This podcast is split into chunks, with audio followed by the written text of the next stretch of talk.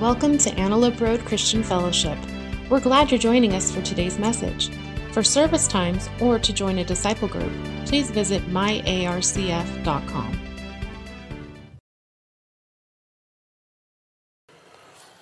The title of today's sermon is Kill Him or Crown Him, taken from a relatively well known Tim Keller quote that you have in your notes, those of you who have notes. Jesus cannot be just liked. His claims about himself make you kill him or crown him. Those are the options. We're going to see that today as Jesus is in a trial in front of the Roman governor named Pilate. We're starting at verse 28. Read with me John 18, starting at verse 28.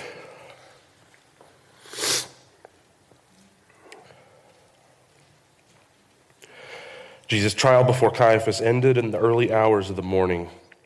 Then he was taken to the headquarters of the Roman governor. His accusers didn't go inside because it would defile them.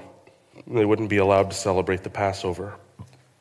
So Pilate, the governor, went out to them and asked, What is your charge against this man? We wouldn't have handed him over to you if he weren't a criminal, they retorted. Then take him away and judge him by your own law, Pilate told them. Only the Romans are permitted to execute someone, the Jewish leaders replied. This fulfilled Jesus' prediction about the way he would die. Then Pilate went back into his headquarters and called for Jesus to be brought to him.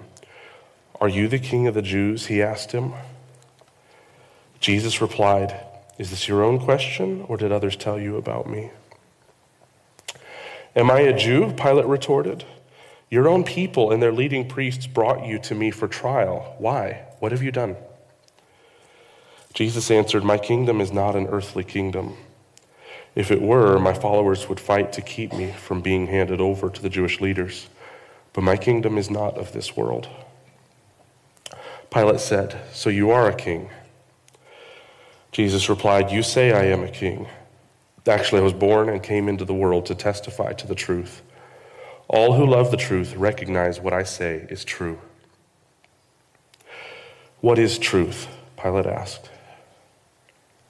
Then he went out again to the people and told them, He is not guilty of any crime, but you have custom of asking me to release one prisoner each year at Passover. Would you like me to release this king of the Jews? But they shouted back, No, not this man. We want Barabbas. Barabbas was a revolutionary.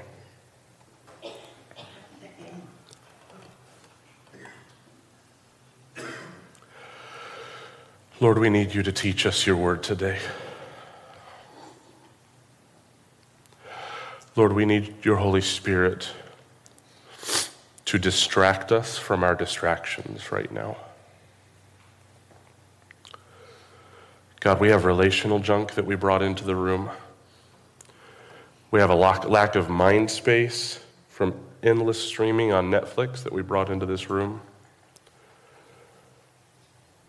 We brought worries and concerns about the war in Ukraine into this room.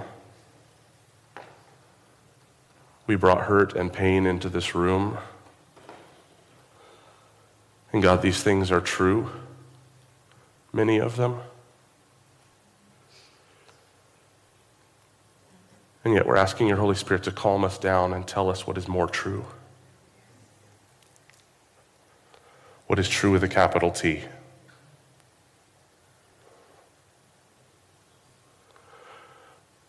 Lord Jesus, we ask that you would show us today, by your power, how your suffering, how this trial, how your cross, and how your resurrection imminently affect the way we are to see the world and love the world and respond to the world in 2022.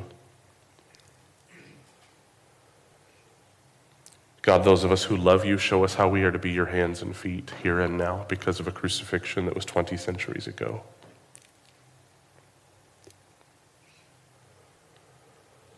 God, allow your word to read us, to call us out to equip us and to encourage us. And Jesus, if we've never seen your face before, allow it to save us today. In the precious name of Jesus Christ, we pray. And God's people said, Amen. Amen. Note takers, your first blank.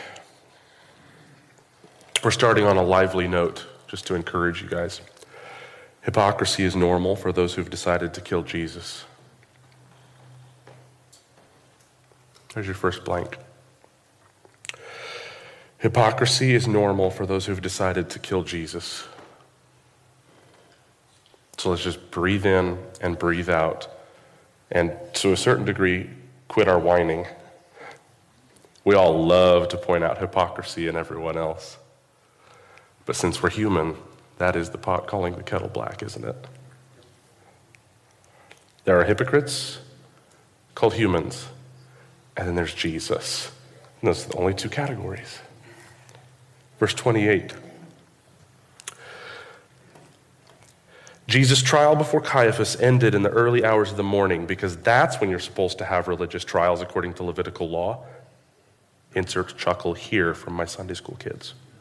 Totally illegal. Everything about this is illegal. Then he was taken to the headquarters of the Roman governor. Well, why does he need a further trial? Didn't they answer that later in the text? Rome doesn't allow secondary governments beneath them to execute. They want Jesus dead. That's why they're going to Pilate. His accusers didn't go inside to Pilate's headquarters in Jerusalem. These religious leaders who are accusing Jesus won't go inside because it would make them ritually defiled. Are you kidding me?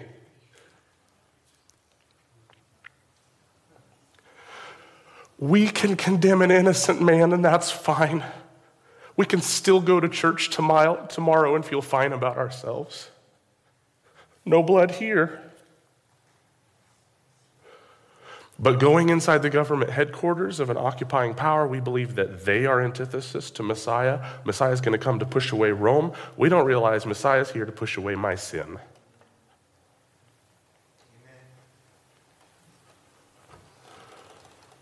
We have the definition of defilement. Were the Bible scholars crying out, Crucify him.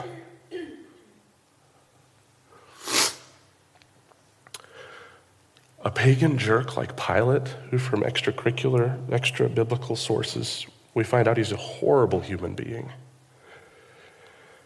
He should be finding out from the religious leaders. He should be hearing the goodness of God. Don't blame him, he's on the outside. He doesn't know Yahweh. You should be testifying to him. Instead, we come not for him to judge, but just to carry out the judgment we've already decided. We've already decided Jesus is guilty. We've already decided Jesus is a liar. This is the only one who can crucify, so let's go talk to him.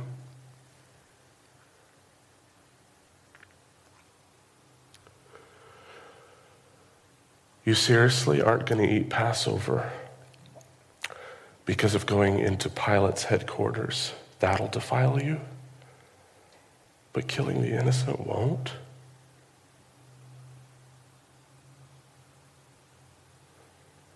I think Jesus addressed this already.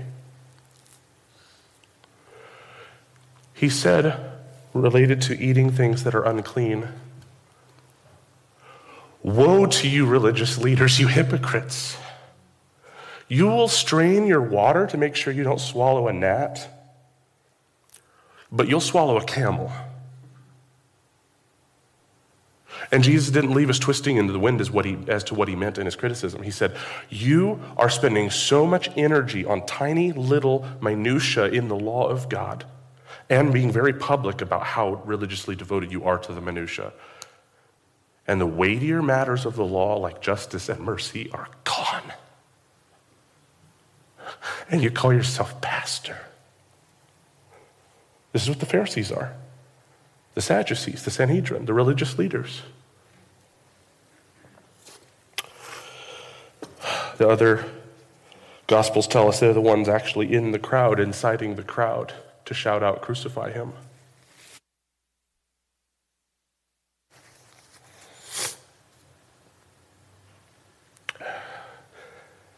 Guys, this is normal. And whether you are a Christian or not a Christian, you will be better off the faster you accept this. Hypocrisy is normal amongst those who've already made up their minds to kill God. It's normal.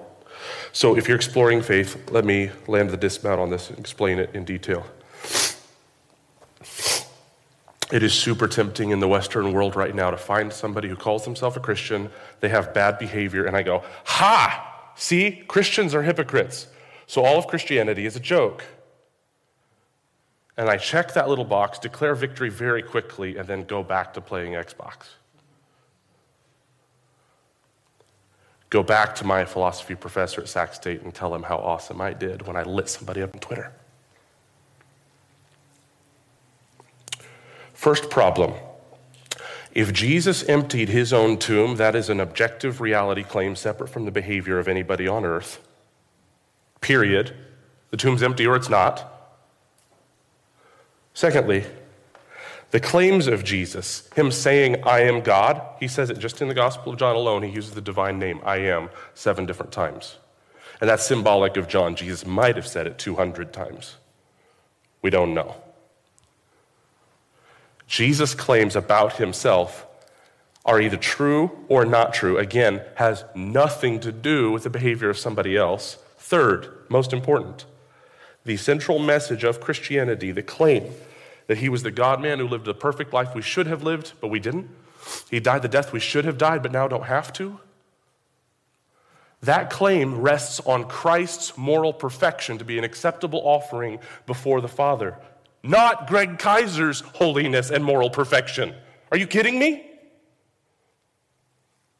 You think two billion people 20 centuries later are building an entire worldview that crumbles when they do something wrong? What? That is not the type of faith that will sustain you. That's the type of faith that withers the moment things get hard, not what we see from the martyrs. You threaten to take their life away and they double down.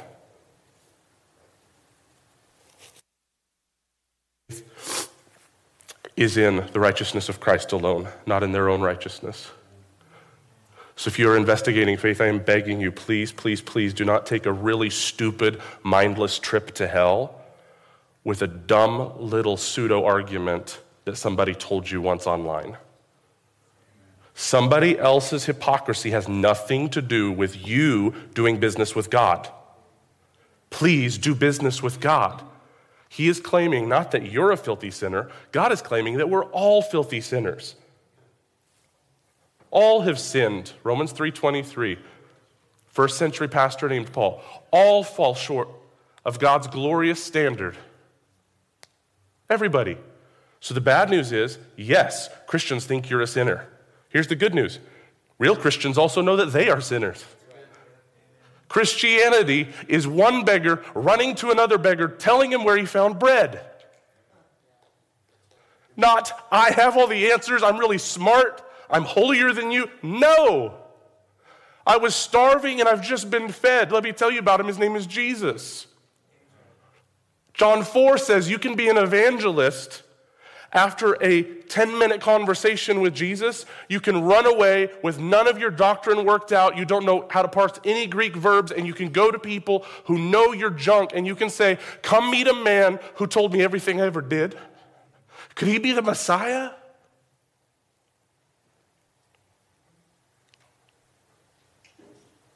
The hypocrisy of somebody else has nothing to do with whether or not you're objectively guilty before God and need a Savior. They're just not related at all. They're not related. Furthermore, you know what's really scary? Not for you, but for the Christian hypocrite you're upset about? Jesus said flat out, Not everyone who says to me, Lord, Lord, will enter the kingdom of heaven. So the person you're mad about, Jesus might be mad about them too. They might not be a Christian at all, they just go to church. So they could be in real deep water. And now, because they're going to hell from lying to themselves, you're going to go to hell too, lying to yourself about their behavior? Don't do that. Do not do that. This game is essentially, when you strip it all down, this game is trying to stand before God saying, I've never done anything wrong. I deserve to go to heaven based on my own behavior. That's the essence of this nonsense. Please don't do that to yourself. Please don't do that. Second blank. Before Jesus was crowned, he was cursed. Before Jesus was crowned, he was cursed.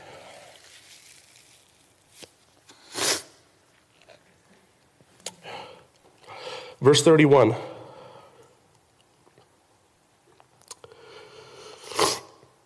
Actually, verse 30. Do you notice they didn't answer Pilate's question?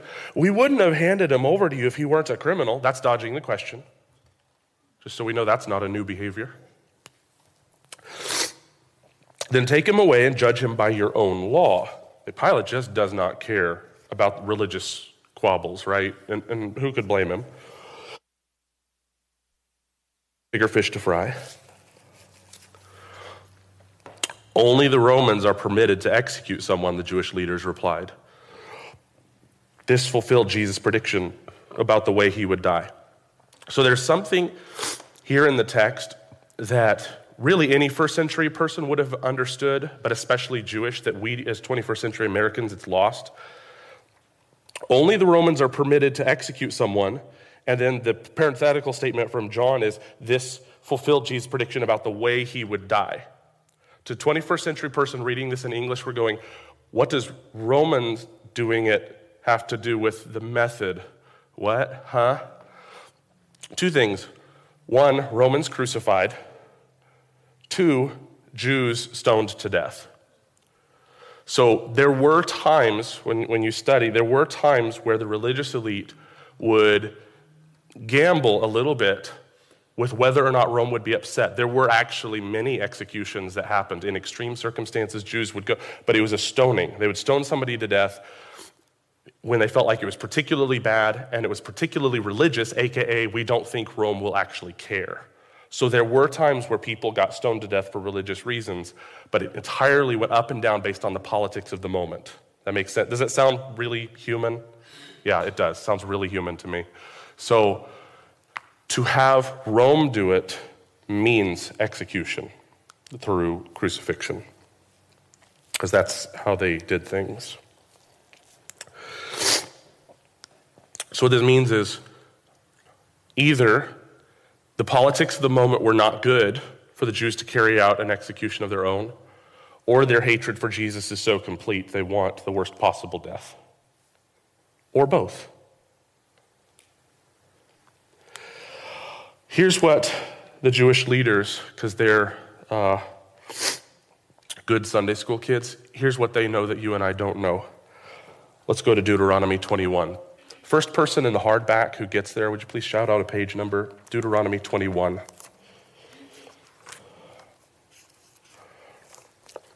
Fifth book of the Bible, pretty close to the front.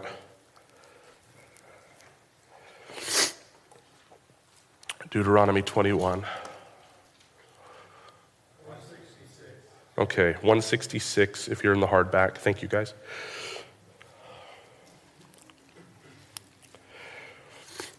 When people in the New Testament talk about the law, and you see the word the law, with the L is capitalized, they're talking about the first five books of the Bible, and especially some of the stuff that's repeated here in Deuteronomy. And this is the law that God gave through Moses to the people of God, and all of Jewish identity is, at least theoretically, built off of this. Sometimes it's built off of misunderstandings and misinterpretations, but they're trying. Deuteronomy 21, verse 22.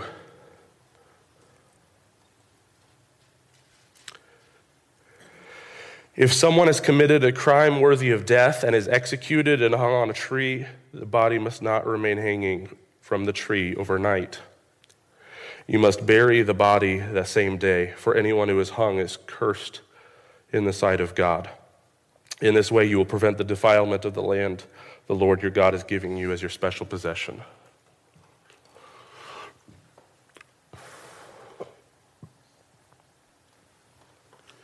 So these religious leaders calling for Jesus' death already believe that there is nothing, even more spiritually, there's nothing worse than a Roman death. Uh, something linguistic. The term here, hung for a tree, is a bit of a junk drawer term that oftentimes is the same word used for impaled. The idea is that you had a really, really bad death. Um, the baker, in the book of Genesis, there are a baker and a cupbearer who have different dreams. They served Pharaoh, and okay. You'll see, depending on the translation, they'll say this same word, which could mean hung on a tree. It often means impaled. It just means you had a really, really bad day. It did not go well for you. Now, trivia time. Does God always explain to us why he says things? I had some real quick no's. Does God need to always tell us why he says things? I have a three and a half year old who would really, really like me to explain in detail why I say the things I say. And you know what? I have such a yearning to understand why I often try to answer him. It doesn't work. I'm doing my very best to put this on the bottom shelf for Gabriel, and it just doesn't work. Bro, you're gonna have to trust daddy on this one. Did God, in this exact same law, when he says, hey, when you use the bathroom, bury it, did he explain microbiology to humanity 3,000 years before we were able to grasp it scientifically? Did he explain the microbiology, or did he just say bury it?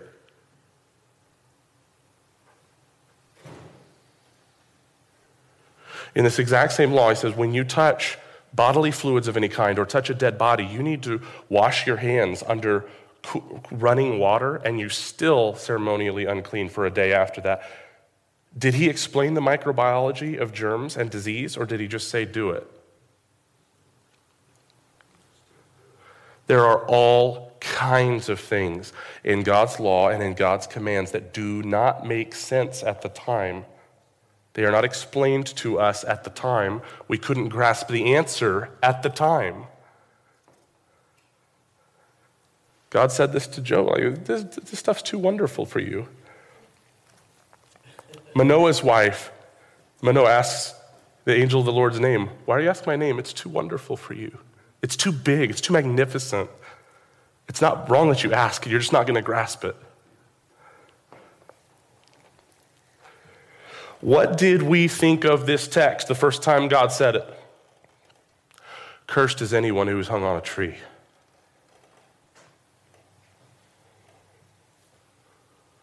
Don't let the body stay up overnight. Take the body down immediately on that day. What did we think of that? He didn't say that about other methods of execution.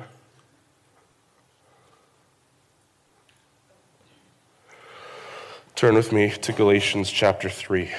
Again, first person there, shout out a page, please. Galatians 3.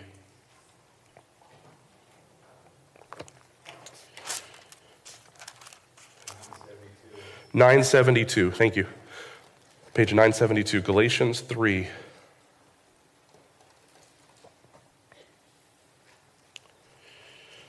Galatians three.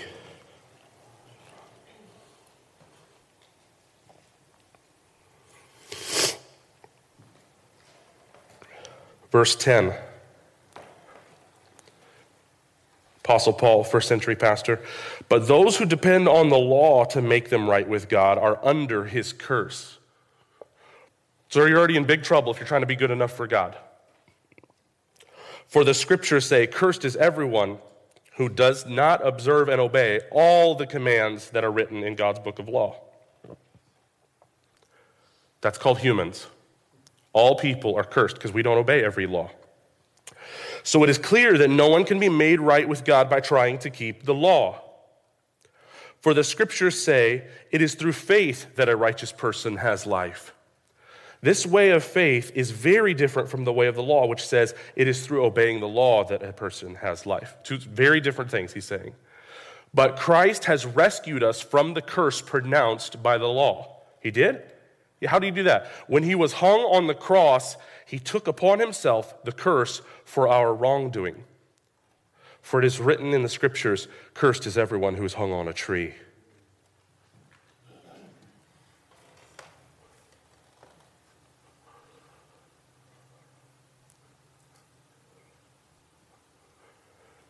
God told us more than 1,400 years before Jesus came. He told us there is no worse death than being hung on a tree. And you're also cursed by disobeying my law. And then he came and he died the death that he pronounced, not that we demanded.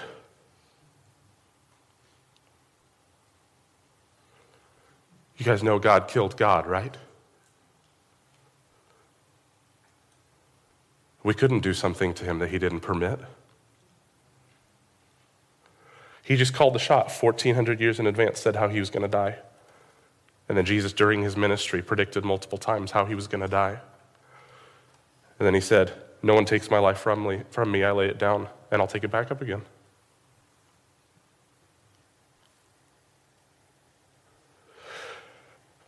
And then the New Testament writers say, hey, you know the curse for you not following the rules and the curse for being hung on the tree?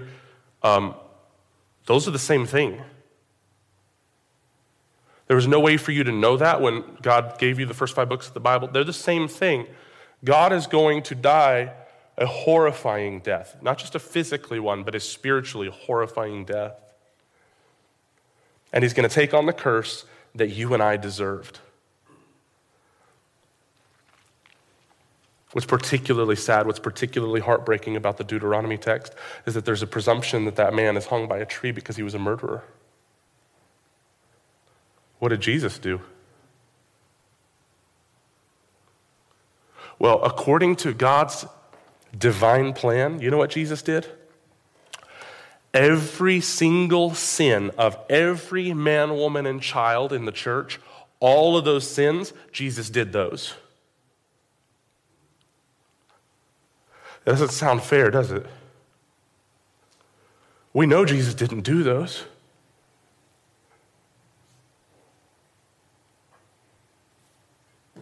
Why would God do this?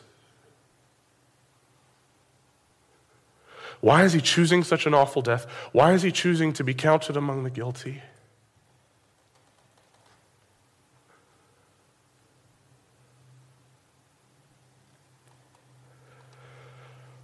Because one day he was going to be crowned. That's why. Because one day his church was going to fall on their face in front of him, throwing our crowns down at his feet. That's why because this was going to please his father. That's why. Because he loves rebels like you and me. That's why. Because it was his plan from eternity past. That's why. Because love is not a thing that he does, it's something he is. That's why. Because he uses the weak and foolish things of this world to shame, to confound the strong and the wise. That's why.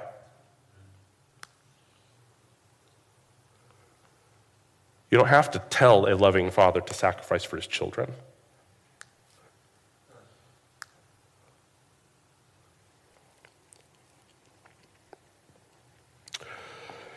Third blank. The first step to crowning Jesus is to love him. First step to crowning Jesus is to love him.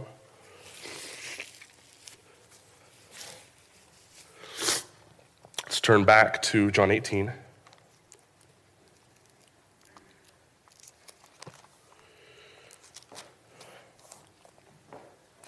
This trial before Pilate, this crazy conversation about whether or not he's the king, which transitions to a conversation about what is true. Oh my goodness, guys, this conversation never changes.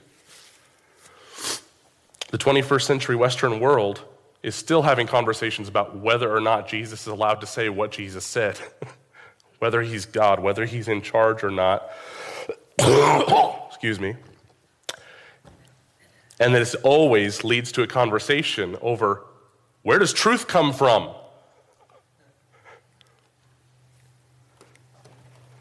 Because I'm going to quote Bible verses at you, and you're going to be like, yeah, well, they made up the Bible in the third century at the Council of Nicaea. Like, okay, Dan Brown equipped you with your cheap argument. I'm sorry for being so disdainful. It's just that I don't like it when people go to hell because of two sentence long bullet points you were given in college and you were not trained to think critically and see if that argument holds water. You're going to take that to your eternity? Are you kidding me? So I'm a little ticked. Just a little ticked.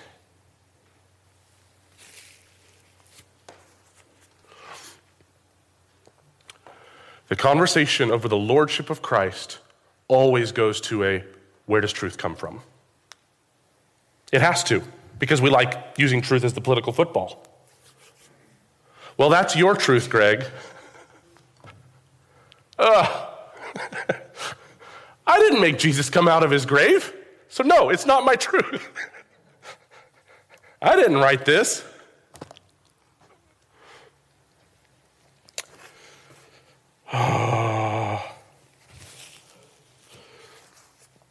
So Pilate cynically, we know it's cynically because Pilate walks away. He ends the conversation. What is truth? And he walks away. So we can hear this kind of grizzled veteran, tired of leading this rebellious religious minority that he's not excited about this particular post, most likely. He probably wishes he was in Greece, probably wishes he was in Italy, uh, somewhere more important than this. Why this cynical statement about truth? Well, because of what Jesus had just said. Verse 37 Pilate said, So you are a king.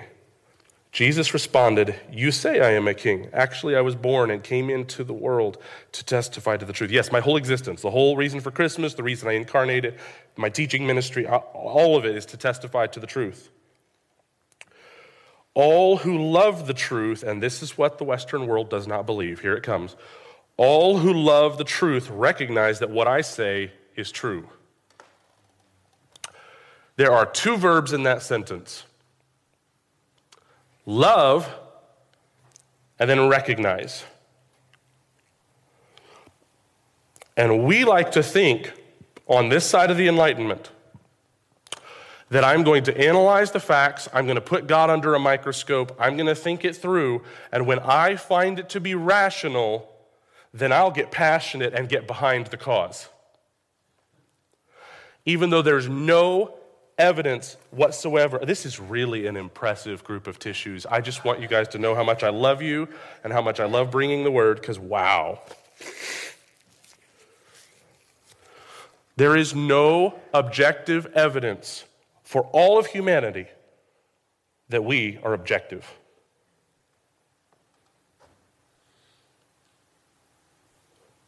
Psychologists call it confirmation bias.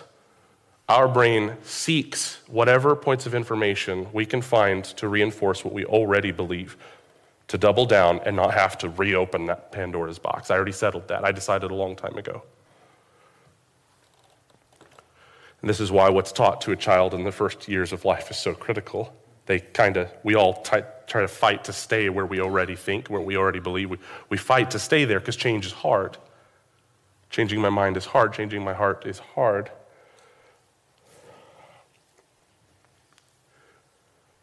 Jesus didn't say those who recognize the truth find themselves loving the truth, that their emotions follow behind. Jesus didn't say that.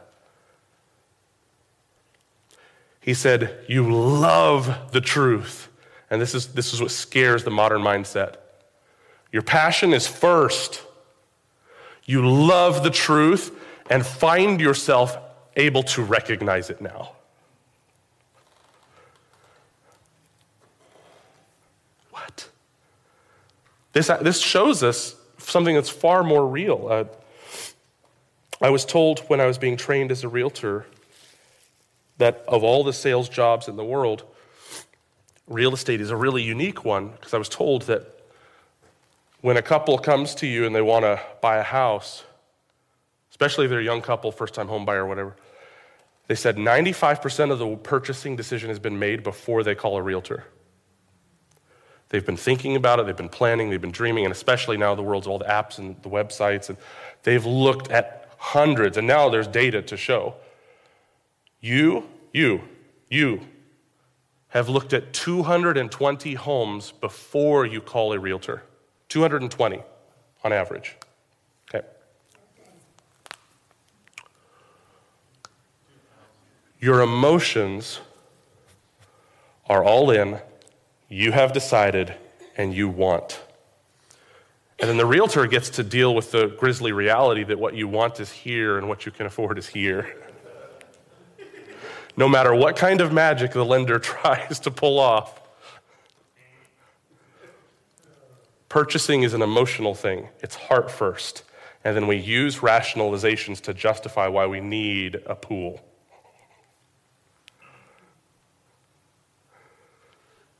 Glaring at each other, no judgment. Goodness, people.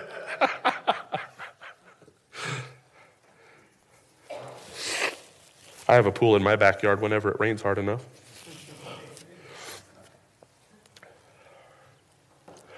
Jesus said, if you love the truth, you find yourself able to comprehend it and receive it. And this makes a lot more sense when we look at one of the central theses of the entire gospel. You know what John is saying to us? One of many things John is saying to us? Truth is a person.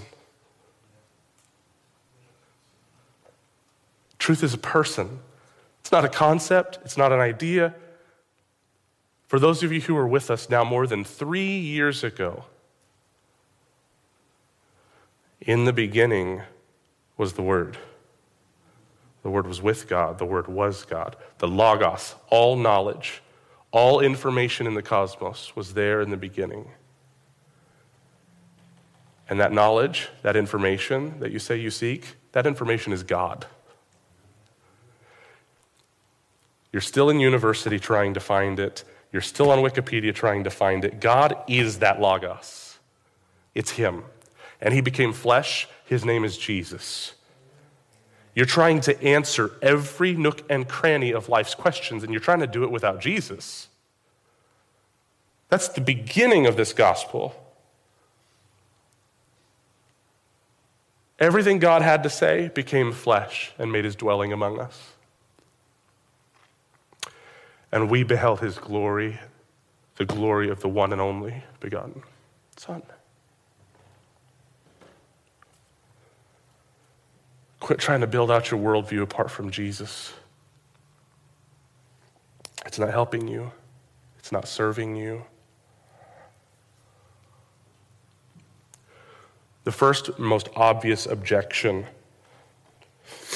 to this assertion of Jesus that you love the truth first and then you're able to recognize it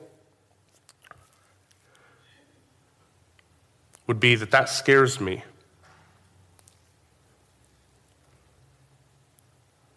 I can just choose to love Jesus and then I'll get my questions answered later. This sounds like you're trying to sign me up for a cult, Greg. I just passionately decide that I love Jesus and I'm going to figure out later how he fit all the animals on the ark. I'm going to figure out later where Cain's wife came from. Like, you figure out the age of the earth late. Like, I have questions. And part of the prophetic ministry is saying tough things, not because I'm angry at you, not because God is angry at you, but because there are dark things in your thinking and your heart that need to be smashed. Okay? So here we go. When you said I do to your wife, you didn't know the first thing about her. Call me a liar. You knew she was pretty. That's what you knew. And you said I do. And you have spent years since learning who she is. Do not tell me that you cannot look into the behavior of Jesus Christ the way that he treats lepers, the way he treats a woman who's been ceremonial and clean for 12 years, spent all her money on doctors, and has only gotten worse. Don't tell me you can't look at him, and don't tell me you can't love him. Don't tell me you can't adore the little bit of God that you can see. Don't tell me you can't fall in love and get married and discover later who He is. Oh, yes, you can. You've done it before.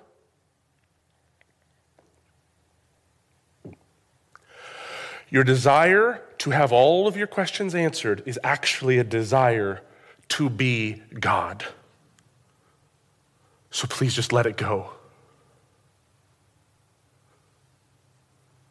Just let it go. I have loved Jesus now by his grace for 32 years, and I have a growing list of things I'm going to ask God when I get there. Because you search the scriptures and you go, it just doesn't look like God wants me to know right now. And that's okay. Love me, serve me, love and serve the world. Got you. Let's go. I'll figure out where Cain's wife came from later. Not concerned. Not concerned.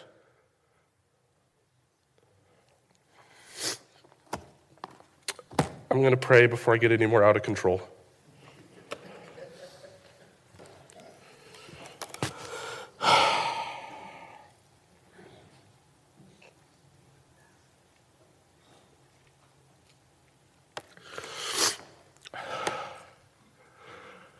Lord Jesus, I have a desire, and I, I don't know if it's a fleshly, proud desire to be a big deal in ministry, to have a awesome pulpit, to have a great ministry. I, I don't know if it's that. God, I don't know if the desire is entirely spirit born and it's holy and it's pure to see people come to you. Uh, I don't know, most likely, Lord, that my spirit and my flesh are at war with each other.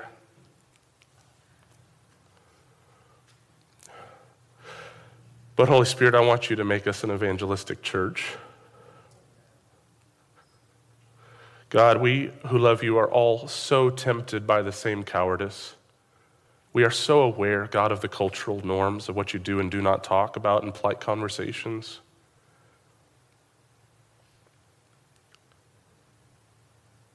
But heaven and hell are real, and your beauty is too breathtaking to not tell someone. Holy Spirit, we're going to need you to fill us because we confess we do not have the courage on our own to say what we ought to say, to serve who we ought to serve, to love the way we ought to love.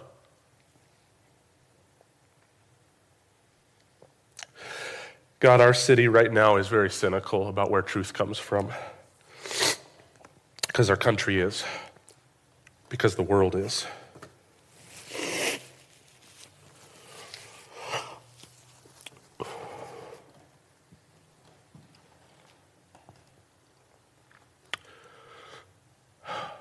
Lord, three years ago, you put on our hearts some core values and some vision statements. And I just want to ask you, God, that if they really are your vision for this church, that you would take us there. We do not have it on our own to become all that you have put before us. We cannot go into the promised land, so to speak, on our own. In our flesh, we think that everything looks like giants. And in our spirit, we know that you are the giant and you will conquer all that you desire for your glory, that your kingdom will expand, and that we'll get to be a part of it. God, we want people to know you. We want them to find the greatest treasure of human existence, to know and be known by our loving Creator.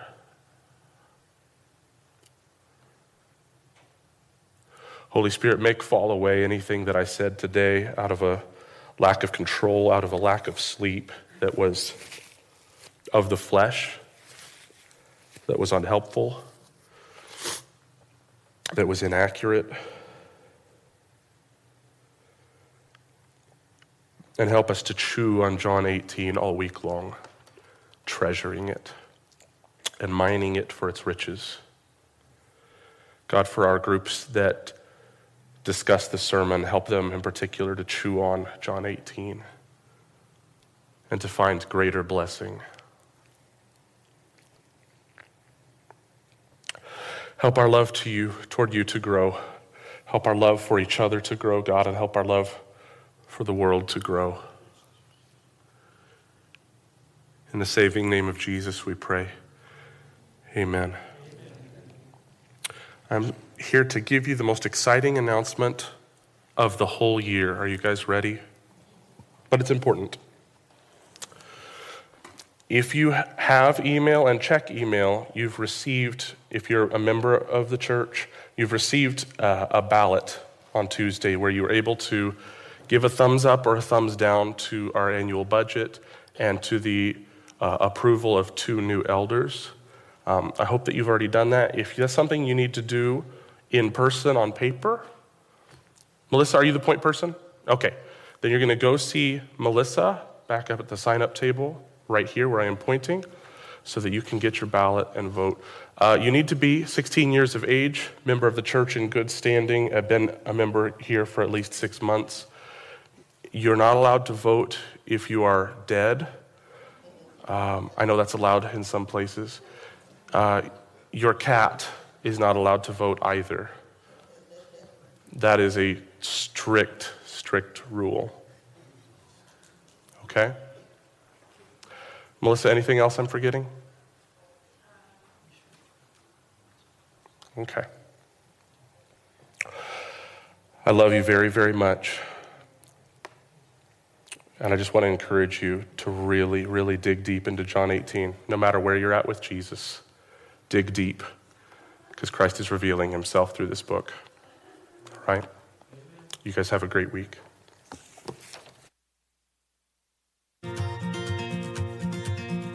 Oh, I love to hear the song.